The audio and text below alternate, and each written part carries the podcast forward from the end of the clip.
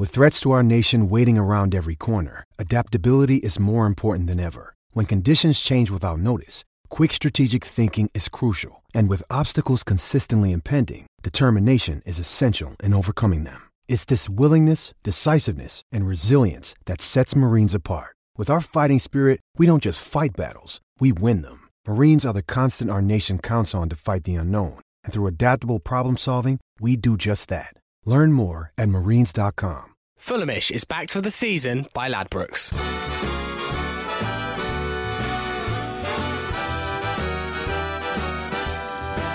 Hello, it's the Fulhamish podcast. My name is Sammy James. We are your independent Fulham audio life support machine. And tonight we'll be discussing how Fulham set many a heart racing in the wrong way on Saturday as we just about held on to secure a 2 2 draw against QPR in the West London derby. A far from convincing performance by the Whites, but it still means that Fulham break the club record to claim a 16th game undefeated. And breathing life into the podcast tonight is Chief Heartbreaker Farrell Monk. Top of the morning to you. The stats doctor, Ben Jarman. Hello, listeners. And a man who's probably used a hospital bed many a times after a night out, it's Don Betts. Hello, hello. How you doing? Yeah, not bad. Haven't been that- on in ages. No, you haven't actually. Feels forever. Is that true? You've used a hospital bed after a night out?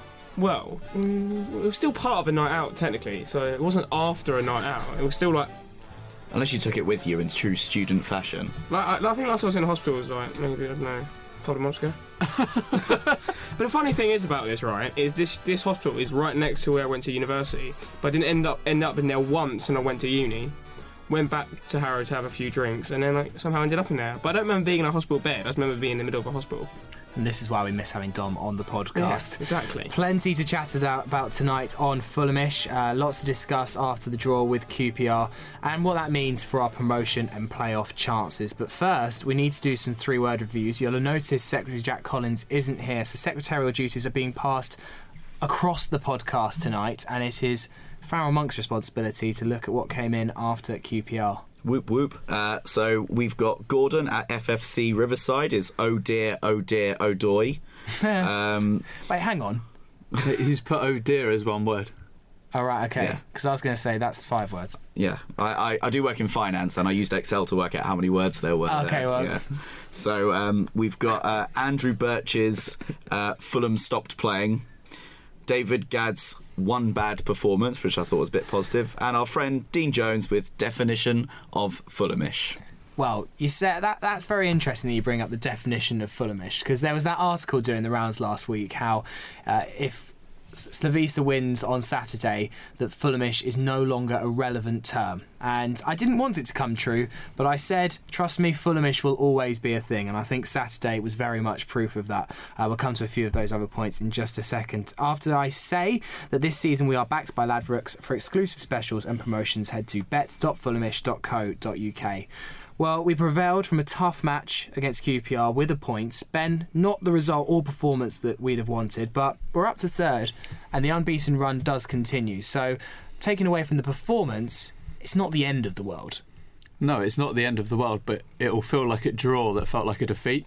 Because in the first half we were exemplary. We played some great football um, from times, and we had uh, near on 80% possession if you looked at the half time stats. Um, to a second half that was diabolical, for, really. Uh, if we think about it in cynical fashion, we didn't hold on to the ball well enough. We didn't make any inroads, and for the most part, it was a game that was played within our first third in, in front of the keeper. And it sort of overshadows the fact that we've gone 16 games unbeaten when you have a result that stings as much as that one does. Well, and also typical that after those 15 kind of glorious matches, even the draws were pretty decent, to be honest, that Fulham have secured uh, ever since that Sunderland game. This is the first real poor performance in that run, Farrell. And it's just such a shame that it happened to happen against QPR of all teams. Maybe apart from Brentford, would I not have wanted that to happen against any other club? Yeah, absolutely. Um, it, it's just it's just um, a bit weird the performance, especially. I mean, Ben says we were really really good. There was those odd moments uh, during the first half with a little bit of warning signs there might be a bad performance on its way. Considering how many misplaced passes there were, very misplaced simple passes there were um, from usually reliable people like Piazon and McDonald. but we never thought there would be such a collapse in the second half. When I spoke to you at half time, after I spotted you out of the stands, oh, did you have a little reunion? Yeah, we had a little reunion at Oh. half time. We had a quick word with each other. Um, we said like that- him off. We said, yeah, well, we said that after after their goal just before the half, that they could go in here and it could be a completely different game second half. They looked like before that goal went in that they were just going to roll over, Hmm. and we, we were all over the top of them. Um, but since we, we let in that goal at half time. I said to Farrell, they've got they've got a glimmer of hope here. They could come out a completely different side, and ultimately they did. Yeah, I think that goal was uh, hugely important for the game itself. We'll come on to that in a minute. You mentioned a good point, though, about how I don't think we were scintillating in the first half. I think we dominated the opening 20 minutes, Dom, but the fact that we found ourselves 2 0 up, I thought was quite fortunate, and I thought maybe Fulham have got away with a not scintillating display, but here we are with 2 0 up, and hopefully we would go on and cruise to a victory. Ultimately, uh, that wasn't what happened at all. Yeah, I think I think Holloway mentioned it, or maybe a QPR player mentioned it. They showed us too much respect in the first half, and I think that's correct because they weren't pressing us at all like they did in the second half. And yeah, I didn't think we were that good. I think the funniest thing that happened. Obviously, I I didn't see the second goal because you know I was having a pint. But like I said, what is what was Piazon doing the entire half? Like he didn't contribute anything in the first half. Then two seconds later, he goes and scores a goal. But I just we weren't good in any respects in the game really. I just thought QPR backed off too much in the first half, and that's why we had so much time on the ball and why we had all our chances. So I think in the second half we just didn't turn up. We couldn't string like three passes together, and uh, we just didn't know how to sort of combat QPR. It's not not aggressive style of play, but just how they were pressing us so hard up the pitch, and we didn't really know what to do. Obviously, the goal was going to come from a set piece knocked down from Matt Smith. But I'm sorry, it's not a good finish. I'm not having that argument. What? From Luongo?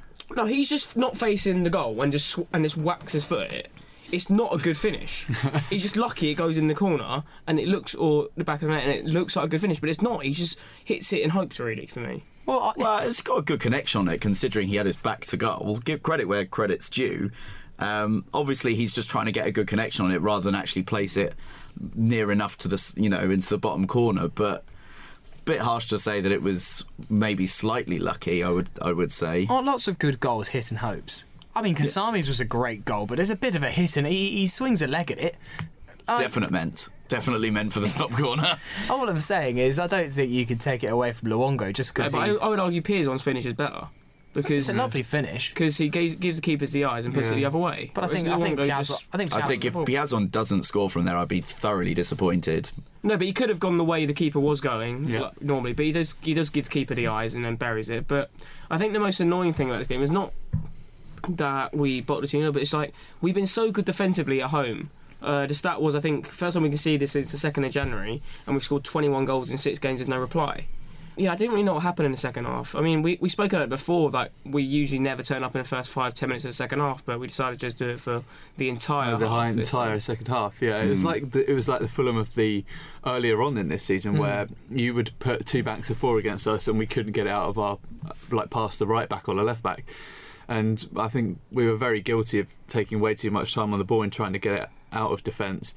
And uh, we were, as we said on the podcast in the in the preview to this game, it was going to be a very tough game where the lines are going to be stretched, and ultimately they were. And we were so unorganised um, in terms of our structure that it was almost impossible for us to get out. And uh, obviously, credit where credit's due to QPR. They they pressed well, they harried well, and they all, they were very well organised in the second half. Well, the first half, I, I don't think I've seen a team sit deeper than probably Burton uh, towards the beginning of last season. We just couldn't break them down, and we we did struggle at times to to break down QPR, but it kind of played us played into our hands somewhat. We had a lot of the ball, and we were able to find little gaps where there were, where there apparently were none.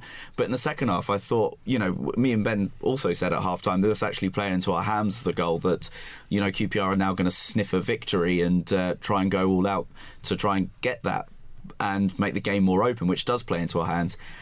But for I think QPR did press really, really well, and um, and the pressure did count in the end. Well, it was strange though because in that first half, I can't remember a Fulham game this season where a team hasn't tried to press us from the goal kick. Where we have looked vulnerable up until a point. I think recently, actually, we've been very good at ma- ma- ma- uh, beating that press from the goal kick and playing it out the back well. But QPR just completely stood off us, and I think the team looked a bit shocked. They didn't know really what to do with so much time at the back. They didn't know whether to spray it long or keep doing little tippy tappy passes that they didn't really need to do because there was they were under no pressure to try and beat the press. Let's look at that first goal though from Cairney. It was really positive work from Piazon, and then Cairney. It looked so easy. Shades of Danny Murphy v United for me. It felt like the exact same kind of goal where it didn't seem to have too much pace on it, but it just caught Alex Smithies unaware. And nice to see Cairney chipping in with a few goals now, and hopefully he can continue that goal scoring touch. Yeah, you know, the, into the playoffs. Yeah, the need slides are back, and um, I think what from it, I was a little bit disappointed he was lining up the shot as early as he was because he had options, probably easier options, but decided to take the shot on, and thankfully it went in. And that probably caught Smithies a bit cold that he was going to shoot from that far away when he when the defence was. Um, overloaded, but it was it was a fine finish in the end, and the keeper would have done really well to save it. And the second, beautifully worked, lovely run from Freds, and we just know how dangerous Fulham are. If they get to the byline, we're going to punish teams more often than not now because we've we've mastered the art of the pullback and actually very neat work in the box from Fulham. The, the little layoff from Ryan Sessegnon to have the awareness to see Lucas Piazon running in there is exceptional. And it just once again, Sess had a bit of a quiet game, but when Sess has the ball in the box, it's his magic feet that do the talking, not necessarily his wild runs and tricks and flicks down the side. It's it's that composure in the box is what makes Sessegnon such a bright talent. Well, yeah, I think you nailed it there. So I can't really add much apart no. from the fact that Kevin McDonald picks out a wonderful ball down the channel mm. even before that passage of play for Ryan Fredericks, and he sort of dilly dallies on it a little bit, and you thought eh, maybe he's held on for that to that a little bit more there, and they've pushed him out towards the side, like towards the byline, and he's uh, a wonderful like ball down the channel in, into the path of Fredericks, and um, it's a really well constructed goal. And a lot of a lot of people give him Piazon some flack, and rightly so on Twitter and all other social media forms for being a little bit anonymous in that first half. But if you think about it, he has he has an assist for the first. He weighs in with a goal, and I think it was, if I'm not mistaken, it was him that had the goal ruled out for offside in the first four or five minutes. Sessegnon. Oh, it was Sessegnon. Yeah. My, my apologies. Right. But he he um, although he did let a few passes go wayward, um, I thought his movement was pretty good, um, and he always seemed to find uh, space in areas where, like Farrell said, that where there wasn't many. But I think it wasn't up to his usual high standards in terms of his passing, and that's something that we look at now from all of our wingers is is that distribution. But um, yeah, it's nice to see him weigh in with a goal, and he's been largely uh, quite effective over the few games. Uh, MJG, who we all know and we all love on Twitter, put out some um, stats earlier on. Piazon, I think, has started uh, seven games, has weighed in with three goals and four assists in those games. Wow. But um, he has tended to start uh, a couple of the games that ended up in draws. Um, and obviously, a couple of those goals have come against Burton. Yes, of course, uh, as Rui Font also can attest to as well. Farrell, if, if Queen's Park Rangers don't score that goal just before half time, do you think Fulham go on and win the game quite comfortably? Because it seems absolutely criminal. Everything that led up to it, it was a cheap free kick conceded by Fulham, and to let Matt Smith win that header, there's one man that ball is going to inside the box. His name's Matt Smith. You put three men on him, surely. It just seems so easy for him to tower up, win that header, and once he's knocked that down, good finish, bad finish from Luongo, I think is not the relevant debate here. It's the fact that he wins that header in the first place, and once he does, we're always in trouble. Well, I mean, I mean, Matt Smith and winning header shock. To be honest, um, you know, I, I, mean, Matt Smith wins headers. Fair play to him. It's it was the ease that he had the space and time to be able to sort of pull it back. Um, and I mean, it was just a bit naive defending that there was no defender hanging back just in case it drops into that area. Um, but to go back to the original question, yes, I do believe Fulham would go on and win the game comfortably, mainly because once they get a goal back, and Fulham started, especially starting the second half, became really nervous, like openly nervous, and very dithery on the ball. And I think that that's that kind of nerves of we're going to actually lose the, you know, lose it here, showed. Uh, it showed from the stands. It showed when particular players were on the ball, and we just weren't incisive enough, and we weren't confident enough to play it through the through the um, through the midfield, especially the centre, because uh, quite a few times Cairney or McDonald were coming deep to get the ball and just weren't getting it. Um, McDonald was doing what he usually does, is is picking up deep and trying to play it out wide to Fredericks. But those kinds of balls just weren't happening. It wasn't one and two touch passes anymore. It was three, four, five touches on the ball, and ultimately became our downfall. The thing that really sticks for me is that if you look at Tom, Tom Cairney's uh, average position in the second half, it's going to be where we expect McDonald to be, if not deeper. And that's just not what we need in that type of situation. When you've got two banks of four pressed against you, or a bank of five and a bank of four, you need someone in there that's going to be able to create that link in between the midfield um, and the defence. And that's normally Tom's role, but he drops far, far too deep there to be able to either force the issue in terms of passing or drifting between the lines like he normally does. It also dropped far too deep to force any sort of speed and tempo with the ball because there's no gap or there's no link between both of those lines. Johansen is way too far up, McDonald is way too deep or almost to the side of him. The fullbacks aren't up far enough, and when they are, they're being marked out of the game by the the, the um, by the wide midfielders. Well, Kevin McDonald looked like a third centre back, at, like a sweeper almost at times. Exactly, which is why TC doesn't need to be there. I completely get why he's trying to do it. He's trying to find space and he's trying to draw midfielders out of that midfield.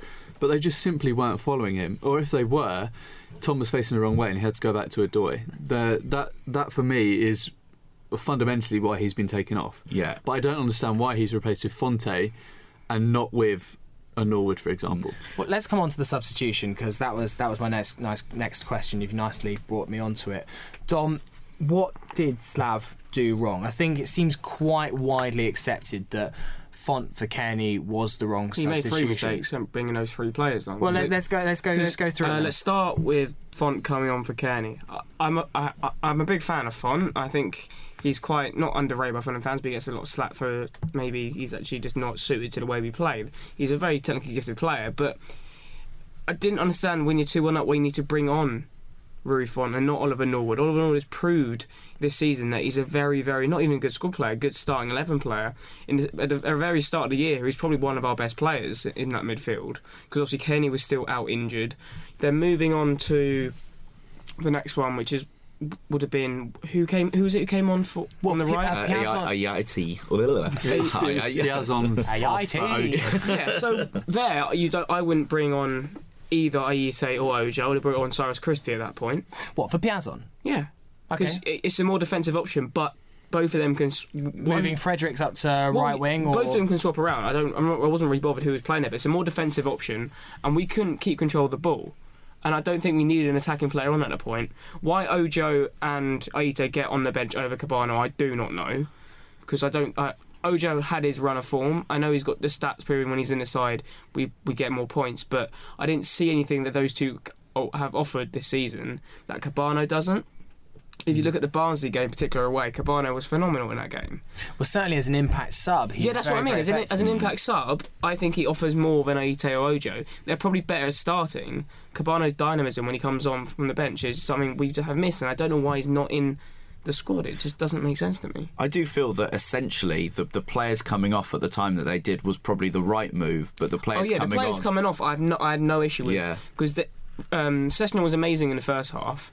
But, in, but then in the second half, Furlong got onto him and was always closing him down. He didn't have much time on the ball. Whereas in the first half, he just gave him so much space Yeah. and he was giving Furlong Mm. absolute nightmares. I mean, both the fullbacks. So I think Bidwell was on the other side. Yeah, Bidwell and then was. that pass by Kevin McDonald for our second goal to Fredericks. There's two players on the outside of him running down, and I think they just Holloway must have just given an absolute bollocking at half time because they turned up in second like a totally different side. But yeah, the substitutions, I have no issues with the players going off, but I didn't understand the players coming on like Font. I don't why? understand font. Yeah. Um, Ojo and Ayite, I don't really understand the need for. I just brought Cyrus Christie on. You didn't need to replace both wingers. I know to replace Sessegnon he's put because from burnout and stuff because obviously he's going away to the under 21s as well. But yeah, it just it just didn't make any sense. And yeah, I don't. I find it weird how Kebano's just not even in the picture I- at the moment. I- if, if it's me, and obviously it's not, I don't get paid to do any of this stuff like Jokanovic does, but I'm I'm going to bring on another striker up there. You know, Mitrovic is every time he got the ball, he was countered by three or four of the QPR players. He can't, he couldn't make it stick. Just take one out from elsewhere, potentially in midfield, or or maybe even take off a winger. And just go 4 4 2 and just try and get AK up on top with him there and try and give that ball retention, take, take some of the focus off Mitrovic It's all well and good having him in there because he can link up play, but if he's been crowded out, you need to take some of the pressure off him, and this is where AK could have come in. Yeah, I, I, think thought the his game was. would have taken some Sorry. pressure off.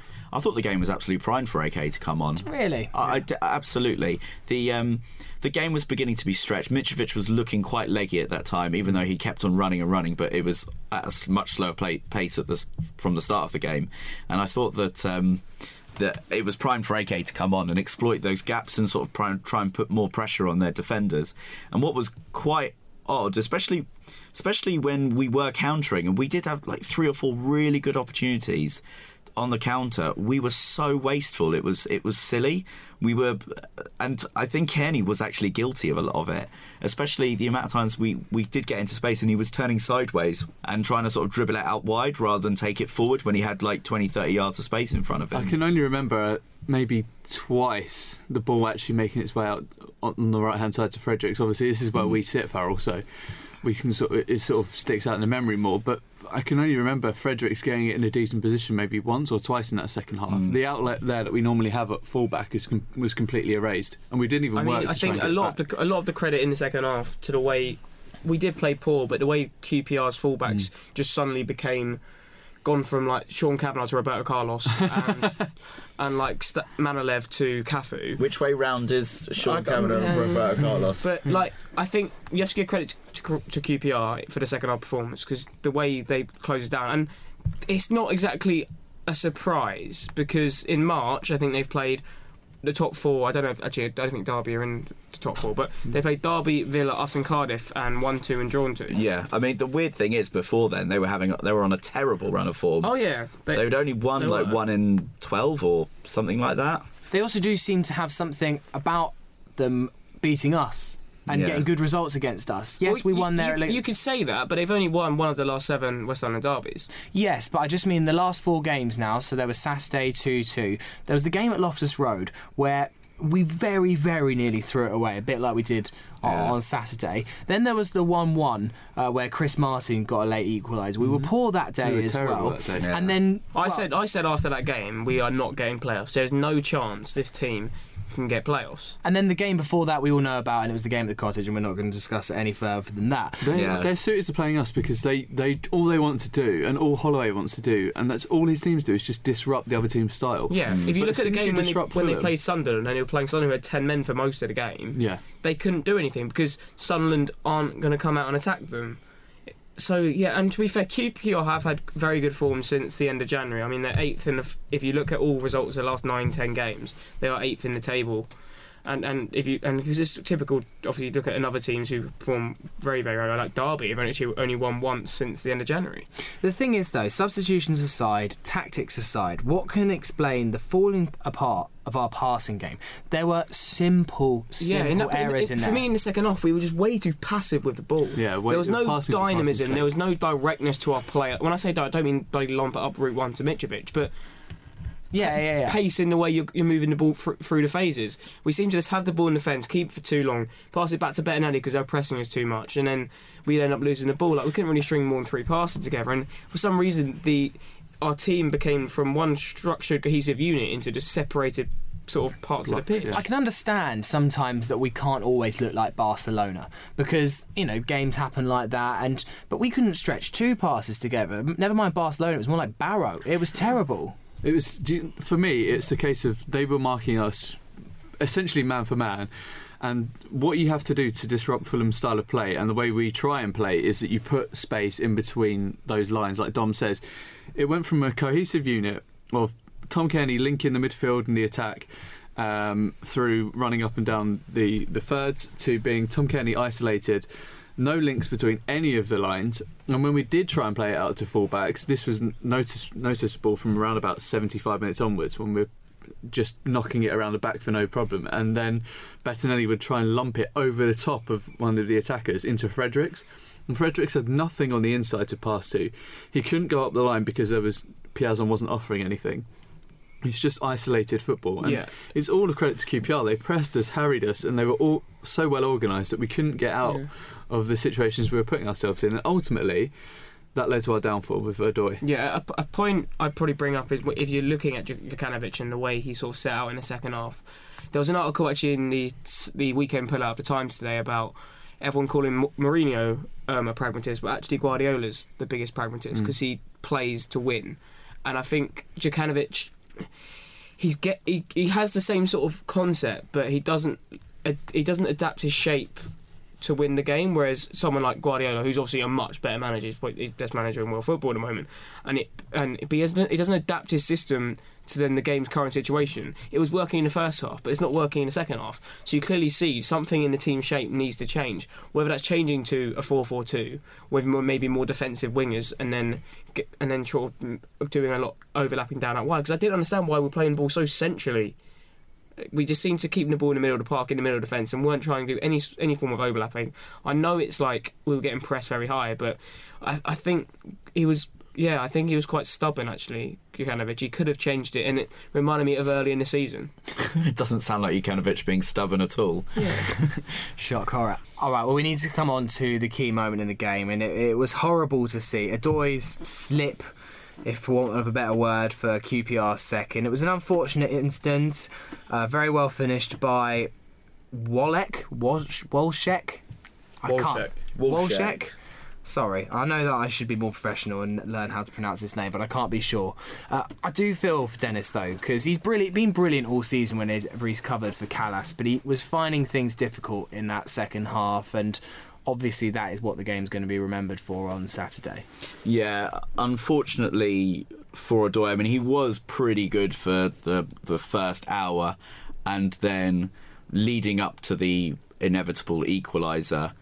Um, it was a culmination of little mistakes that turned into a huge one. There was an I remember there was one easy header um, that he was supposed to playing away with not much pressure on him, and it just sailed right over his head and fell to one of their strikers and we'd already just made our three subs and there was a couple of other mistakes after that and I was like oh god it's going to it's going to happen mm. it is going to and unfortunately it did it had I've, I've, referenced back to a few past footballing games, but it, it had all of the reminiscence of Gerrard. No, don't mention it, that it, one. It did though. I mean, everything about it, from the slip to the way it was him through, and even the finish was almost exactly identical as well. And I guess it's just the desperation from us in the stands. I knew, I knew it was, as soon as he rubbed the ball. I knew this was going only going in one place. Yeah, I, I, sat there in the Johnny Haynes stand and I saw him lose the ball, and I just sat back in my chair. I couldn't even look. All I, I knew the goal went in because of the crowd, and after I didn't even bear, I couldn't even bear to look at the replay. I couldn't bear to look at the pitch. You, you could, as Farrell said, you could just tell it was coming. There were there are little things that Odoi was doing where it just screamed of complacency. And in a game like that, you can't afford to be complacent, especially with someone pressing you as high as QPR were. And if it wasn't, in my opinion, if it wasn't Odoi, it was going to be one of TC or um, mm. Ream because they were doing it a lot. This point where they would allow the attacker to come onto them and then try and Cruyff turn their way out of it yeah. when they're the last person. It happened a few times, and I'm surprised it didn't happen earlier. What was what's? I'm trying. I was trying to think while you were talking, Ben, and I think that's the first proper like mistake that we've seen that's led to a, a goal against us in quite a long time. Which is, I mean, in a weird way, it's it's it's nice to have that kind of stat that unfortunately mistakes happen and, and whatnot but this is the first time i can think of for a long time where that has happened and i think that's that some maybe that's credit to the team itself that yeah, we don't def- have to talk about mistakes. Yeah, definitely a direct mistake. I mean, because there's so few goals that we've conceded, it's quite nice to think. But you think like Bolton, Le Fondre scored a wonder goal. Mm. Derby wasn't really. It was kind of dodgy free kick that just kind of fell nicely to Huddlestone. Bristol City was maybe weak defending, but not a mistake. So yeah, I think actually you do seem to have a fair point. We haven't made too many mistakes. An interesting point, and I don't know if people were reading too much into this, but the pitch was obviously heavy on Saturday. It was snowing overnight. There'd been a lot of rain. It was a horrible day, to be honest, mm. uh, in southwest London. It's only just about uh, starting to warm up a little bit in this part of the world. But they watered the pitch really heavily at half time. Uh, at the cottage on Saturday, and some people wondered if that had a negative impact on our play, slowing up the ball. I don't know, maybe if people are reading too much into it, but actually, when you think about it logically, it is a bit surprising I know you people want it to zip off the surface, but it was it was only ever going to make the pitch kind of sodden. Well, yeah, I think I agree with that. You know, there there becomes a point where the the pitch is almost too wet, Yeah. and it slows the ball down. It starts to have not standing water, but an amount of water on there where the ball sort of feels some sort of resistance. Yeah. and I feel like that could have been the case, but it shouldn't have been that much of a factor. If anything, it's probably the complacency that's a, that's a main factor rather than the, the pitch being watered. Yeah, and the other thing I wanted to kind of pick up on a similar vibe was how I wonder if Fulham fans are a little bit quick to start singing stuff like Queen's Park Rangers, it's happened again at 2 0. And we very nearly threw it away at Loftus Road, and ultimately we did. I know that the what impact do the fans really have in terms of marginal things like that, but I remember at the time thinking, we haven't been great here, and there's still 45 minutes to go. I remember just going, eh. I still joined in, but There's that. There's that. Uh, um, run away chant, which I will not join in ever unless we're actually promoted. oh, come on. Even though I think we're still going to win the league. Do you not Uh, think I'm we're by going to far the actually- greatest team the world has ever seen? Well, that's an actual fact. Oh, right, okay. I'll do that one. That's fine. Right, well, there's still loads more to discuss. Uh, playoff and promotion race, uh, and we'll be answering all your questions as well in just a second. Hello, I am Brede Hangeland, and when I'm not rubbing my thigh with cheese, I'm listening to the Fulhamish podcast. Hello, and welcome back to the Fulhamish podcast. Sammy James here with Ben Jarman, Hello. Farrell Monk, Hola. and Don Betts. Hello, hello. How are you all doing? Smashing. As good as I was in the first half, mate. Oh, well, that's good to know things haven't changed in the uh, first half an hour. We had to discuss some pretty hard hitting topics, Ben, so I'm glad to know that things are still all well with you. Well, we'll be Fulham in the first half and QPR in the second. Oh, there we go. So switch off now. um, just to say, there is no Fulhamish extra this week. It's the international break coming up, and also. I don't think there's going to be a Fulhamish next Monday, and I, I hate to break it to you, but I think we're just going to take a little bit of a break. Uh, as it's the international break, there's no games to discuss anyway. But sometimes we do the phone in, but I don't have the equipment to do a phone in right now. Um, unless I your phone? sorry, Wham's your phone? Yeah, it's dead, mate. Oh, okay. No, we don't have uh, good enough equipment to do it properly. So I think we're just going to take a week's break, uh, especially with the playoffs looking more and more likely. It's going to be a long couple of months. We want to do loads and loads of good stuff over those couple of months. So probably better to take a couple of weeks now, and then we'll be fighting fit for the run-in. Yeah, we'll do a few extra. We'll save a few extra for the playoffs. Yeah, exactly. I imagine we'll, we'll, you know, last year we went quite big during the playoffs. I think we want to go even bigger and get loads of stuff out during the playoffs. So maybe a couple of weeks for us to batten down the hatches, get some good preparation in, and then we'll be fighting fit for lots more Fulhamishes coming up. Anyway, boring stuff. Uh, let's talk about the playoffs and the potential promotion race. Hard to gauge the impact of Saturday's draw because Derby and Cardiff's game on Saturday was called off. Have you seen what Warnock said about this? Yeah, but have you also just seen their COO has released a statement regarding uh, the fact that the game was actually called off? It's a case that they just Well, the just- Cardiff COO. yeah Well, they're, they're, Cardiff think that Derby have somehow deliberately manipulated the situation to try and call off the game because Car- uh, Derby uh, had lots of injuries and obviously Cardiff were banging form and thought it was that- clearly worse two weeks ago when we played them, or however long ago it was now. yeah It was clearly a lot, lot worse that day. And that day, it wasn't. It walking to the ground wasn't an issue really, if I remember correctly. I didn't have any issues getting to the ground, and I was although it, it, it hadn't snowed on that day had it up in Derby when we no, but it was, it, it was definitely it was still a lot of And- snow But then also the argument is that maybe our game shouldn't have gone ahead, yeah and that, and so both therefore should be postponed. But then, I, it is a how it wasn't. It was what called off two minute, two hours before kickoff. that's a bit crap for Cardiff fans you do Yeah, because Cardiff fans probably would have wanted to get there like an hour or two before kickoff first. Anyway, they're coming from Cardiff, so they probably would jumped on the first train on a Sunday or dr- started driving down. And then it doesn't help that Derby had about ten fit senior players. Well, this statement says uh, that CEO Ken Choo uh, has contacted the EFL in regards to the postponement of Sunday's fixture against Derby County. Um, he wants to know why the game was postponed and how the decision was reached. And then he says that you can understand why the fans are frustrated uh, it being called off at such short notice. One thing I did find actually quite funny is that Greg Halford tweeted out about Oh, that was that the, was so the fact funny. that oh I can't believe the game's called off. There's no snow anywhere, and then his car got caught in snow on the way home. and had to be pushed down the motorway by Cardiff fans. But no, but, but I mean, the EFL have come out today and it says it's going to look into the postponement of the game. Okay, Um, well, uh, it means that really we can't tell how much of an impact that draw was going to have. I think, to be honest, had Cardiff gone on and beaten Derby, I'm not saying the game's never going ahead. I don't know when it's being rearranged for, but 10 points now with eight games remaining would be a very, very, very tall yeah, the, the postponement's not helped us, but I mean, it's just they've got, just got an, a ridiculous amount of fixture congestion in, in the next like month or two now. Hmm. which could potentially be helpful. And considering how many, how many good teams they're playing, they've still got to play Villa, still got to play Wolves, still got to play Derby, and still got to play Sheffield United.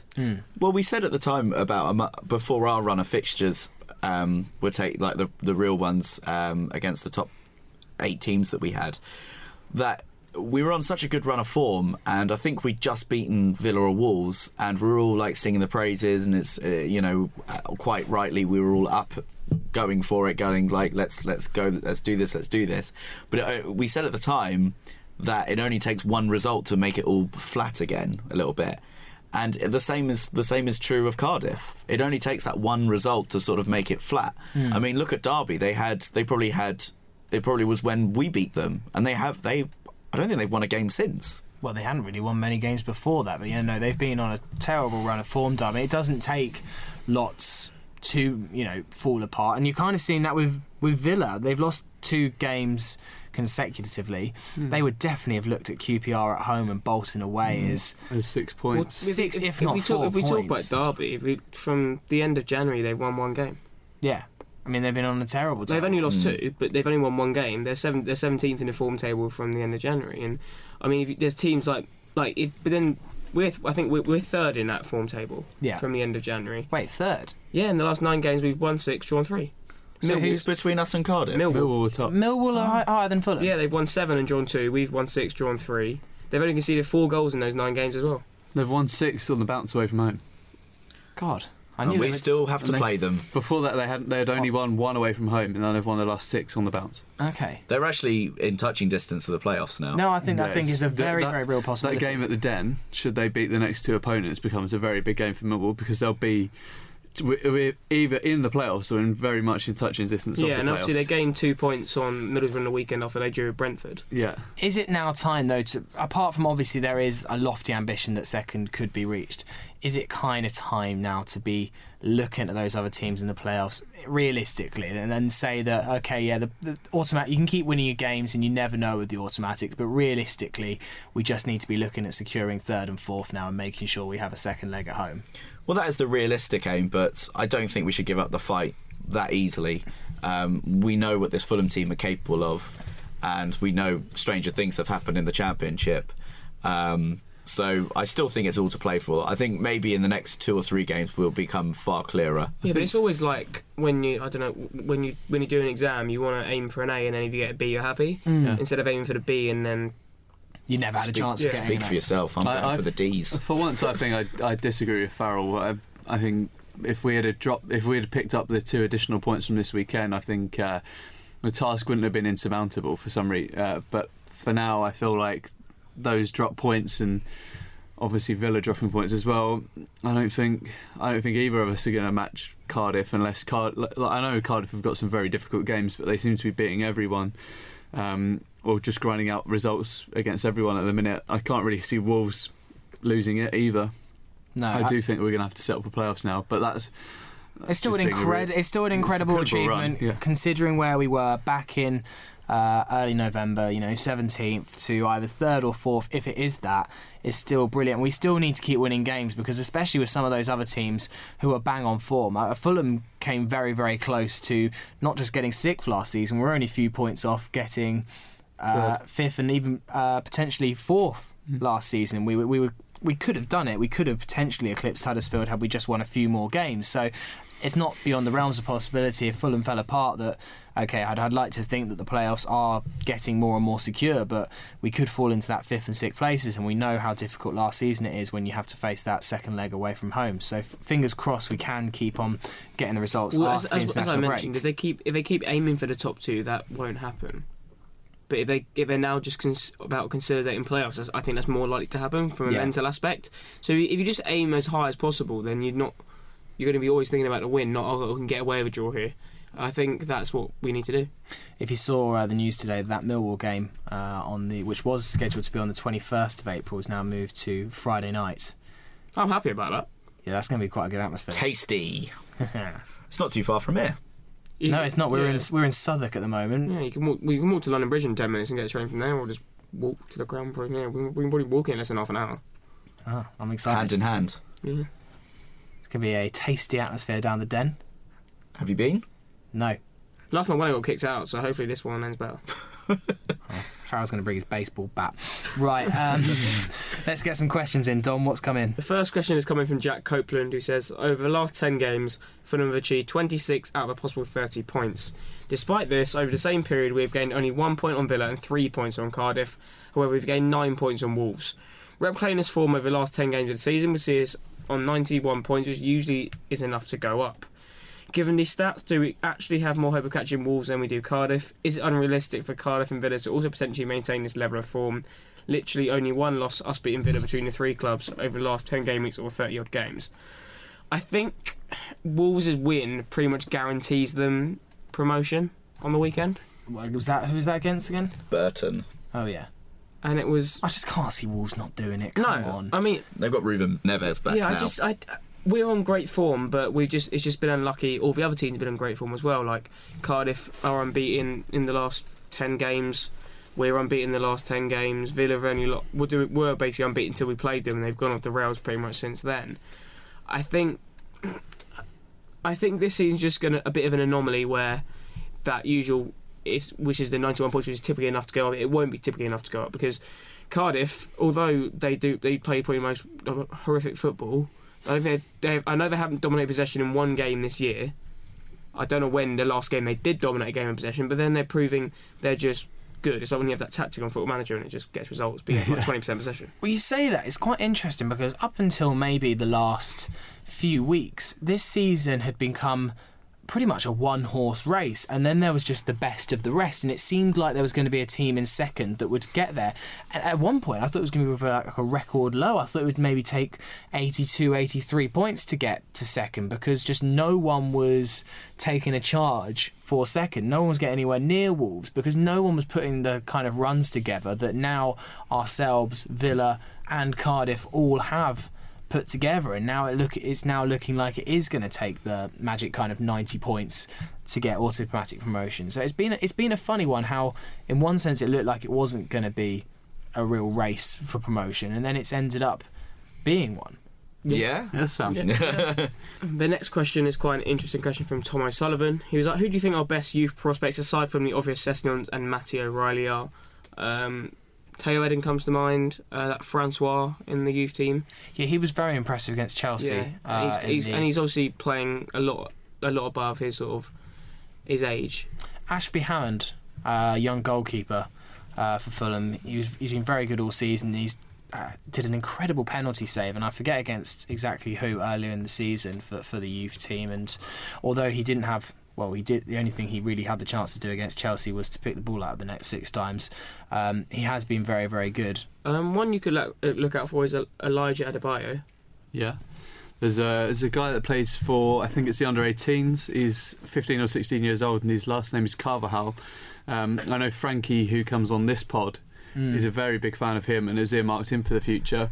Obviously, there's a couple of centre backs, uh, or one in particular, Aaron Davis, is uh, looks very assured every time I see him play, and he looks like he could make this jump. Um, he's getting on a little bit in terms of being a prospect. I think he's 18, 19 years old now. Um, I would have thought if he would have been at that stage, he may have gone out on loan somewhere, but he hasn't as yet. Um, but yeah, Edun, Edun's a good one. Luca de la Torre. Luca de la Torre is still here. I think these the likes Stevie of Edun Humphrys and well. de la Torre. I'm surprised they didn't go out on loan in January. To be perfectly honest, Yeah, me too. because they clearly weren't gonna getting into our. Main Well, especially team. with this work thing that Slav's done, where he's tried to build a tight knit of 18, 19, and it's quite obvious. I mean, if Kebano's not in it, then I mean, De La Torre is not going to be No, anywhere exactly. close. That, yeah, as you're saying, you might as well ship him out. Maybe they couldn't find a suitable club. I'm sure they would Because I, th- I think I saw a, a link earlier, maybe it was last week, that Taylor was linked to a loan move in the MLS season to New England Revolution. Okay, can um, we still loan players out to club, or is there just is it final? Can lower league teams? There's usually some sort of loan deadline, but that tends to kind of change season by season. Because we I signed the Amer- Richard Lee on loan from was it Brentford? yeah, That most point the pointless loan. Which, I met Richard the other day. Lovely Yeah. bloke. Oh no, yeah, he came in the office. He's a very nice guy. Also, I don't, I, he's probably not a prospect, but Jerome Opoku because he's just got the greatest shot of all time. There's two that we haven't really mentioned. First one, Stevie Humphrys. Yeah, He's well- still very much our player. Yeah. Although potentially one of the biggest idiots I've ever come across. Um, and then the second one is a keeper that's starting to make his way into the matchday squads now is Magnus Norman. Yes. Yeah. And of course we've got Rodak still out on loan. Um, You're Yeah. forgetting Cauley Woodrow George Williams, places. the Uh, club legends. Nah, bin them off. Um, but yeah, you say Stevie Humphrys, and I don't think we really touched on it on the podcast, but it's a very, very well taken goal against Spurs at Wembley. And, and the amount that that will do for his confidence to get a goal at Wembley like that on the telly, on the BBC, uh, will, will, will have done wonders. I don't really exactly know how well he's done for Rochdale. Uh, in terms of the league, and maybe Dom uh, can have a quick tap away on his laptop to find out. But that, that would have done wonders. I was actually in attendance uh, for that game as a secret Spurs fan. I was actually as a Rochdale fan, definitely supporting Stephen Humphrys. Right, yeah. And it was a well taken goal, and he was actually largely impressive for that game um, against a full strength Spurs team. And um, yeah, he he he was very hard working. I don't know whether it was the occasion, but it was pleasing to see that in a big game like that, he turned on his performance. Considering the only other time that we've seen him was against Brighton uh, last season, Oh, and it he was was too soon. It was just too soon. So you know, it kind of shows that these loans are Yeah. Well, good you- thing for I these mean, players. He's he's clearly performing well, but he's only scored two goals. Okay. So. I not mean, really- although his what- goal on the weekend was a very good finish, Okay. but Humphrys, he's just going to be a League One Championship player. He's just going to be the next Cauley Woodrow for me. Hmm. I, I feel don't- like he's got a bit more about him than a Cauley, but you know, it's difficult, isn't it? it's difficult to tell. You never you you Look at Harry Kane. Yeah, he wasn't. He wasn't good in any of his. He was. He wasn't like amazing in any of his loan spells. No. And then he just suddenly turned it on and found a, a method for him that personally clicked. And he obviously worked very hard on his personal development. That's where it would be interesting for Stevie Humphrys. Has he got that mentality to work as hard as someone like Harry Kane to develop his game and. because you can see from that performance against Spurs that he's got some natural ability, but you know Kane's got a live-in chef, stays latest in training. Is Stevie Humphrys doing that? I'm not so sure he is. The one thing I did like about when uh, Humphrys played Spurs is that I think Fulham took someone down there from the uh, comms department and uh, had someone on their Instagram stories doing a little Stevie Humphrys watch, which I thought was quite nice that the club were making an effort to go to the stadium and you know put some stuff up about a lone player and making it aware. I just thought it was quite a nice little touch from the club. Uh, any more questions, Dom?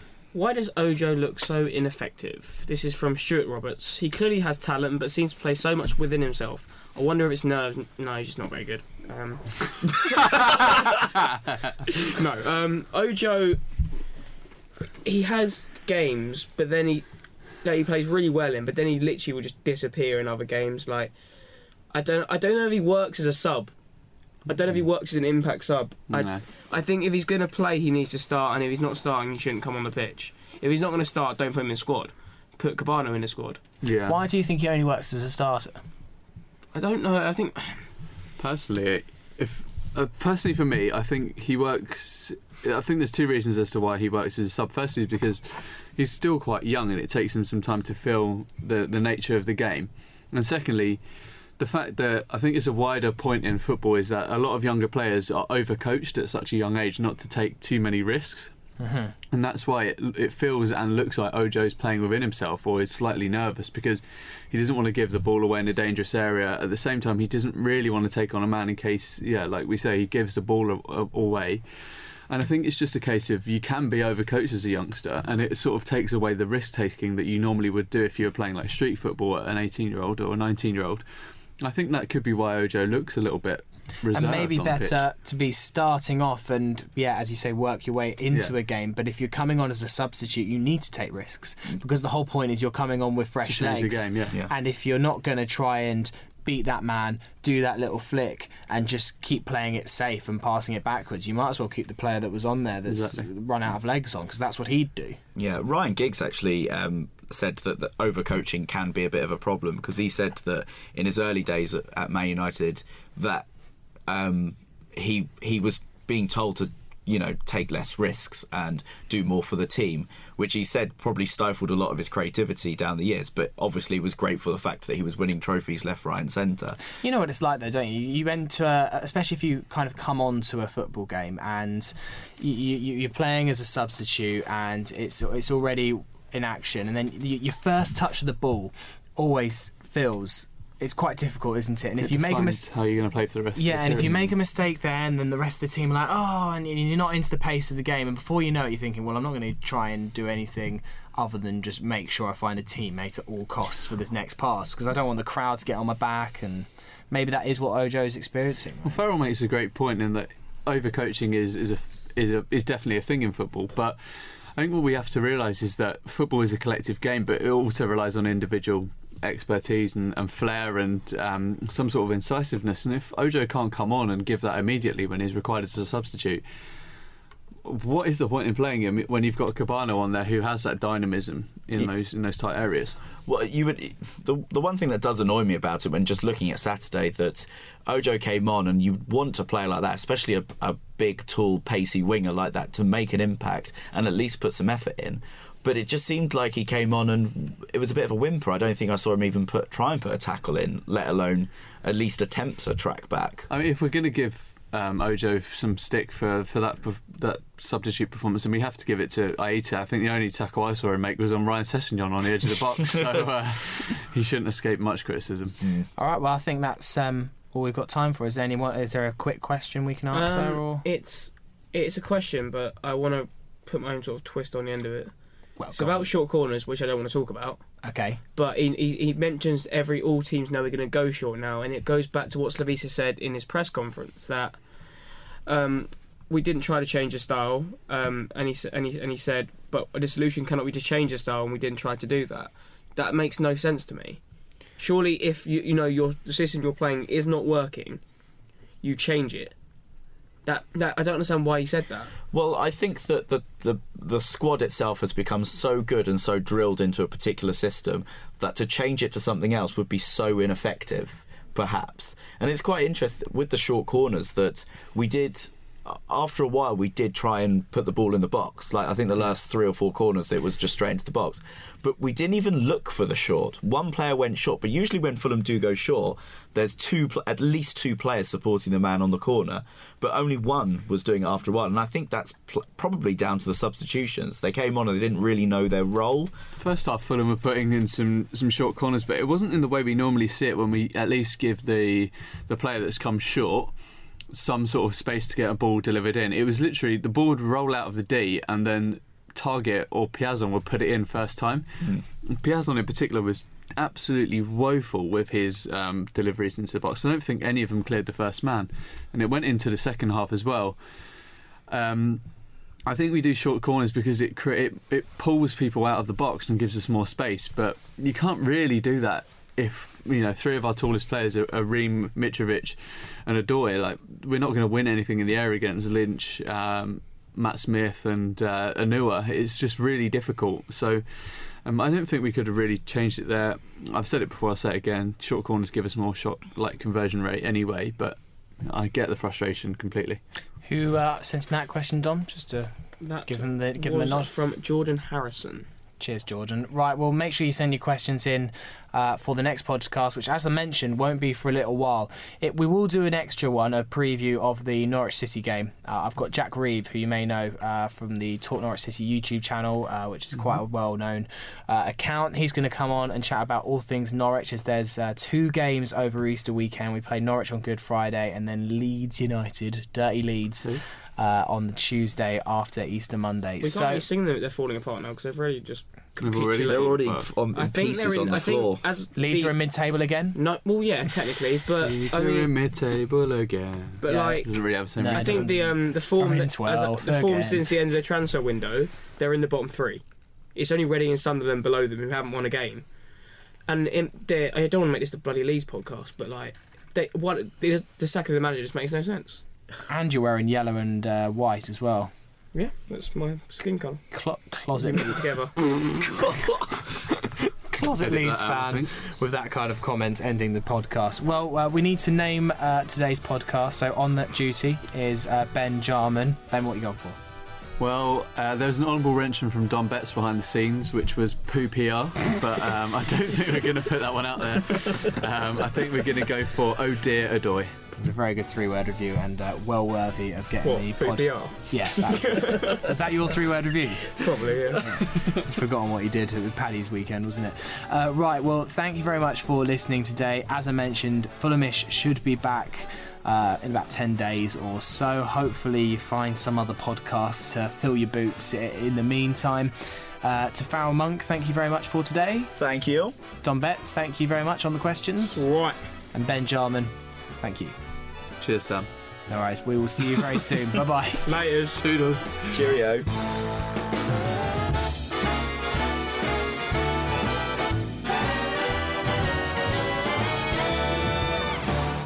Can you name the pod, by the way?